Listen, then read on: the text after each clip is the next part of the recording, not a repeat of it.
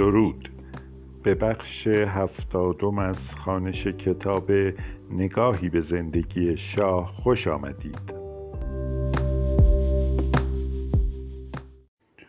تا آنجا خواندیم که مقامات آمریکایی طرحی برای ایجاد ثبات اقتصادی در ایران و پایان بخشیدن به رکود اقتصادی تدارک کرده بودند. زمانی این طرح به طرح هاروارد شهرت گرفت. چون برخی از اساتید آن دانشگاه و نیز محققان برخی دیگر از دانشگاه ها و بنیادهای مهم چون راکفلر در تدوینش نقشی مهم داشتند. شریف مامی به جد با این طرح آمریکایی مخالف بود. احمد آرامش را که از خیشاوندانش بود به ریاست سازمان برنامه گمارد و این سازمان به لحاظ توان فکری محققانی که در آن گرد آمده بودند و هم به خاطر اعتماد مطلقی که مقامات آمریکایی و انگلیسی به ابوالحسن ابتهاج رئیس وقت سازمان برنامه داشتند مرکز سقل و مدیریت طرح ثبات اقتصادی آمریکایی بود.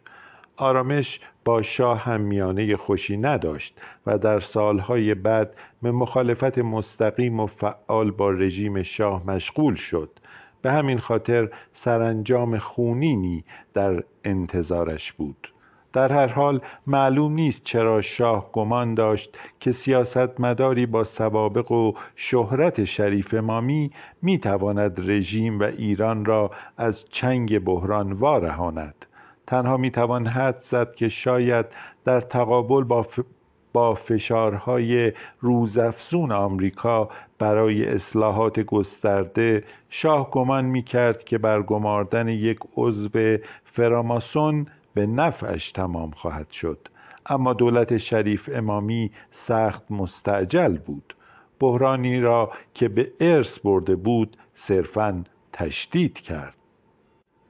در جنبه سیاسی شاه به قصد آرام کردن اوضاع مملکت بار دیگر وعده انتخابات آزاد را تکرار کرد. حتی به شماری از سران سرشناس جبهه از جمله اللهیار صالح اجازه داده شد که در انتخابات شرکت کنند. اما به رغم آنچه در جلوت می گفت در خلوت شاه به سفرای آمریکا و انگلیس می گفت آنچه در نظر دارد چیزی کمتر از انتخابات آزاد است. می گفت برای هر حوزه انتخاباتی او خود دست کم دو نفر را برخواهد گزید. و آنگاه به مردم آن حوزه آزادی خواهد داد که بین دو نفری که شاه برگزیده یکی را انتخاب کنند. در واقع شیوه پیشنهادی شاه در حکم رجعت به سیاق انتخابات در دوران رضا شاه بود. بعد از تجربه 28 مرداد شاه تأکید داشت که نمایندگان مجلس را خود انتخاب کند. تنها در دوران نخست وزیری تیمسار زاهدی بود که شاه به نخست وزیر اجازه داد نیمی از نمایندگان را او خود انتخاب کند. در هر حال شیوه پیشنهادی شاه گرچه دموکراتیک نبود اما در قیاس با آنچه در گذشته به اسم انتخابات انجام می‌شد به مراتب بهتر بود. شاه آنچنان که چند ماه پیشتر از این به سفیر آمریکا گفته بود به راستی گمان داشت مردم ایران هنوز آماده انتخابات آزاد نیستند. حتی هنوز آمادگی ندارند که از میان دو کاندید یکی را خود برگزینند. ولی در فاصله چند ماه چاره جز تغییر نظر نداشت. حال می‌خواست انتخاباتی برگزار کند که مردم به راستی بین دو کاندید برگزیده شاه حق انتخاب داشته باشند. به مسئولان محلی دستور داده شد که از پر کردن صندوقهای رأی به نفع این یا آن کاندید امتناع کنند. ولی به زودی روشن شد که عادات دیرین را به راحتی تغییر نمی‌توان داد. همانطور که در انگلستان قرن نوزدهم در حوزه هایی که خانواده های اشرافی دیرپا در آن نفوذ داشتند کاندیداهای این خانواده ها همواره انتخابات مجلس عوام را می بردند و حتی نامی ویژه برای اطلاق به این گونه حوزه ها وجود داشت. در ایران هم در اکثر حوزه ها دار و دسته پرنفوذ محلی کماکان بر فرایند انتخابات سیطره داشتند. در بحبوحه این فراز و فرودها و تنشهای سیاسی و اقتصادی داخلی بود که انتخابات جان کندی در آمریکا بعد تازه‌ای به معضلات پیش روی شاه بخشید. این مسئله از چند جنبه برای شاه مشکل آفرین بود علم چند جا در یادداشتهایش ادعا می کند که شاه هم در سال 1960 و هم در سال 1968 به شکلی غیرقانونی به فعالیت‌های انتخاباتی نیکسون کمک مالی کرد. برخی چون فریدون هویدا می‌گفتند خود چمدانهای حاوی پول نقد را که به قصد کمک به نیکسون به آمریکا آورده شده بود دیدند. بعضی حتی مدعی شدند که پس از انتخابات 1960 و پیروزی کندی شاه در نامه‌ای به کندی اذعان کرد که مرتکب اشتباه شده و گفته بود که این اشتباه نتیجه راهنمایی های برخی کجندیشان بود. در واقع دوستی شاه با نیکسون به دیدار او از ایران در سال 1333 تعویل پذیر است. در نتیجه آن سفر پرحادثه که رخدادهای 16 آذر و قتل سه دانشجو در تظاهرات علیه نیکسون پیش از ورودش به ایران یکی از آنها بود پیوند دوستی محکمی بین شاه و نیکسون بسته شد. این دوستی تا زمان مرگ شاه ادامه داشت. در طول سالهای بعد نامه های گوناگونی بین شاه و نیکسون رد و بدل شد. نامه های شاه همواره با هدیه ای از خاویار و گاه اقلام دیگر همراه بود. برای مثال در هفته بهمن 1333 27 ژانویه 1955 نیکسون در نامه‌ای به شاه نوشت لطف شما بود که در این دوران تعطیلات به فکر من و خانم نیکسون بودید و با ارسال خاویار مهر خود را نشان دادید. خانم نیکسون علاقه ویژه‌ای به این غذای لذیذ و نادر دارند. یک سال بعد یکی از همین هدیه های شاه نزدیک بود دوران معاونت ریاست جمهوری نیکسون را زودتر از موعد طبیعی پایان بخشد. در آن سال انتخابات ریاست جمهوری آمریکا با شایعات مربوط به نادرستی های مالی نیکسون معاون رئیس جمهور همراه شد. حتی شایع بود که آیزنهاور برای دور جدید انتخابات نیکسون را دقیقا به خاطر همین شایعات کنار خواهد گذاشت. یکی از اتهامات وارده علیه نیکسون این بود که به طوری غیرقانونی یک قالی ایرانی را از شاه به عنوان هدیه پذیرفته است.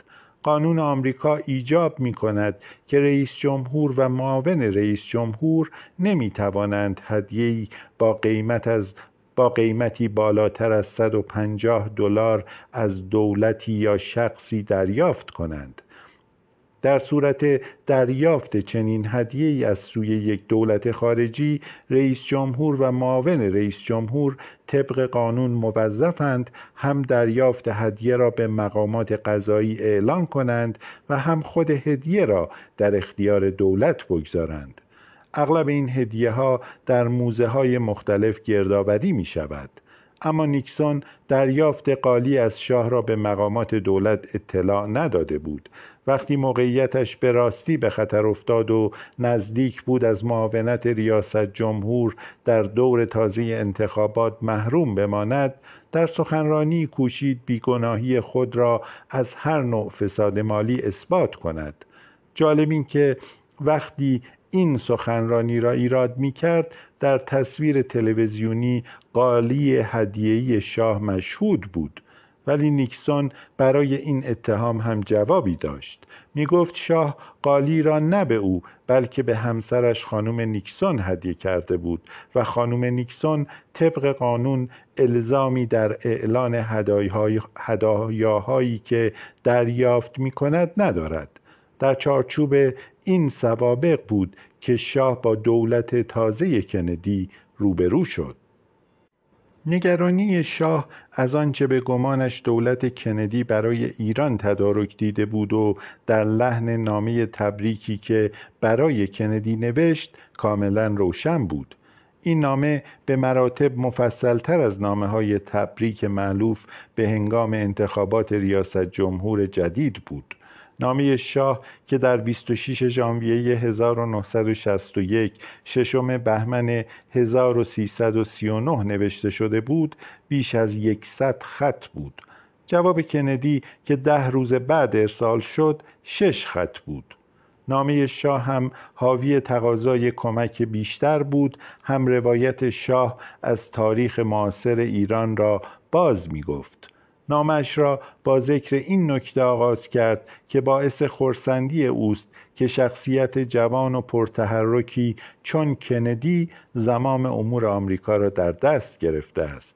به اندیشه های زرتشتی دیرین ایران اشاره کرد که در آن جهان عرصه نبردی دائمی میان قدرت نیکی و نبوغ شر است. اما این اندیشه ها در عین حال بر این یقین استوارند که بالمال نیکی بر بدی چیره خواهد شد. از سخنرانی مراسم تحلیف کندی تعریف کرد و گفت به ویژه این نکته آن ستودنی بود که او در آن بر آینده و نویدش بیش از گذشته و نارسایی هایش تأکید کرده بود. می گفت ایران هم در انتظار آیندهی درخشان است.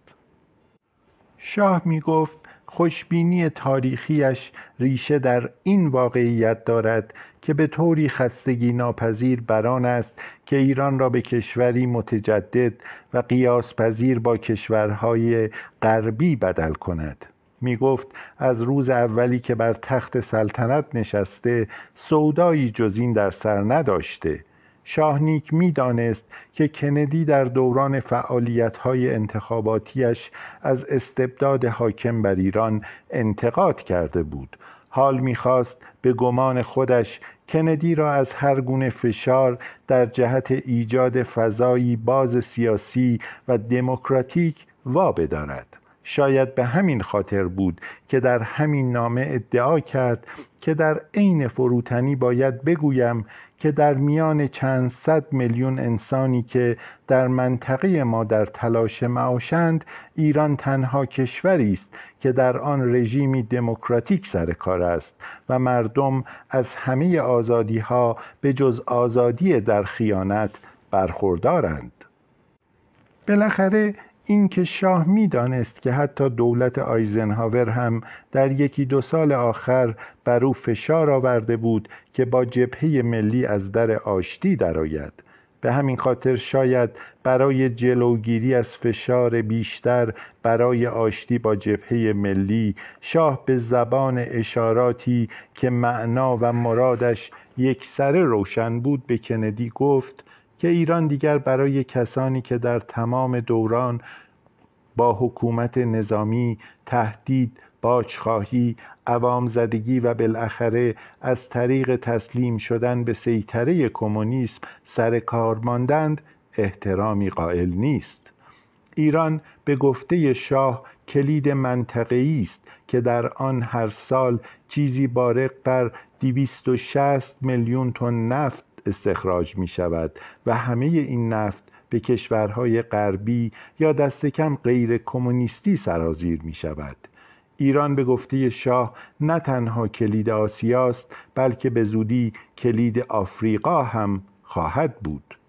شاه نامه براستی مفصلش را با ذکر این نکته به پایان برد که ایران برای ثبات و امنیت خود محتاج نوعی کمک است که تنها آمریکا از پس تأمین آن برمی آید اما جواب کندی به نامه پرشور و پرتفصیل شاه سخت کوتاه و رسمی بود و مهمتر از همه این که در آن نویدی از کمک آمریکا به ایران نیامده بود. همانطور که می‌توان حد زد پاسخ موجز کندی به نامه مفصل شاه تنها بر نگرانی هایش افزود. پس از کمتر از یک ماه شاه به اقدامی سخت نامتعارف دست زد. نامه خصوصی مفصل دیگری برای کندی نوشت و این بار بران شد که نامه را از طریق فرستاده ویژه‌ای به واشنگتن بفرستد. تیمسار بختیار رئیس ساواک را برای این کار برگزید. سفارت آمریکا ارسال این نامه دوم را به صلاح شاه نمی‌دید. بران شد که او را از ارسال منصرف کند ولی تلاششان ناکام ماند. شاه مصمم بود که نامه دوم را از طریق بختیار به دست کندی برساند. حتی پیش از آن که بختیار به واشنگتن برسد مضمون نامه دوم شاه که ظاهرا محرمانه بود به شکلی تصادفی به دست مقامات آمریکایی افتاد. در 28 فوریه یعنی چندین روز قبل از دیدار کندی با بختیار رئیس جمهور آمریکا در یادداشتی نه تنها از مضمون نامه‌ای که قرار بود از دست بختیار دریافت کند خبردار شد بلکه طرح نکاتی که باید با بختیار در میان بگذارد را هم دریافت کرد. در نامه دوم شاه به چند نکته اساسی اشاره می کرد می گفت نگران است که سیاست تنش زدایی آمریکا با شوروی ایران را قربانی کند و این کشور را در اختیار شوروی بگذارد. در نامه شاه با سراحتی شگفتآمیز می گفت که از این واهمه دارد که گمان رایج در مورد سرشت غیر دموکراتیک رژیمش آمریکا را به این وسوسه بیاندازد که از فعالیت مخالفان رژیم حمایت کند. مشاوران کندی توصیه کردند که در جواب این بخش از نامه شاه به ایشان بگوید که دولت آمریکا پیشرفت‌های اخیر ایران را ستایش می کند و شاه یا فرستادش اطمینان خاطر بدهد که آمریکا هرگز سرنوشت ایران را به دست امپریالیسم شوروی و نخواهد گذاشت. نامه شاه در عین حال حاوی تقاضا برای کمک بیشتر آمریکا بود. در این زمینه نیز مشاوران کندی به او توصیه کردند که به دادن جوابهایی گنگ و مبهم بسنده کند جلسه جنجالی بختیار با کندی در روز اول مارس 1961 ده اسفند 1339 صورت گرفت. این دیدار به ویژه از آن رو جنجالی شد که حدس و گمان شاه و برخی از اطرافیانش در مورد آنچه در واقع رخ داد با روایت رسمی از این دیدار تفاوتی فاحش دارد. بر اساس شرح رسمی این دیدار مسئله اصلی مورد مذاکره میزان کمک آمریکا به ایران بود.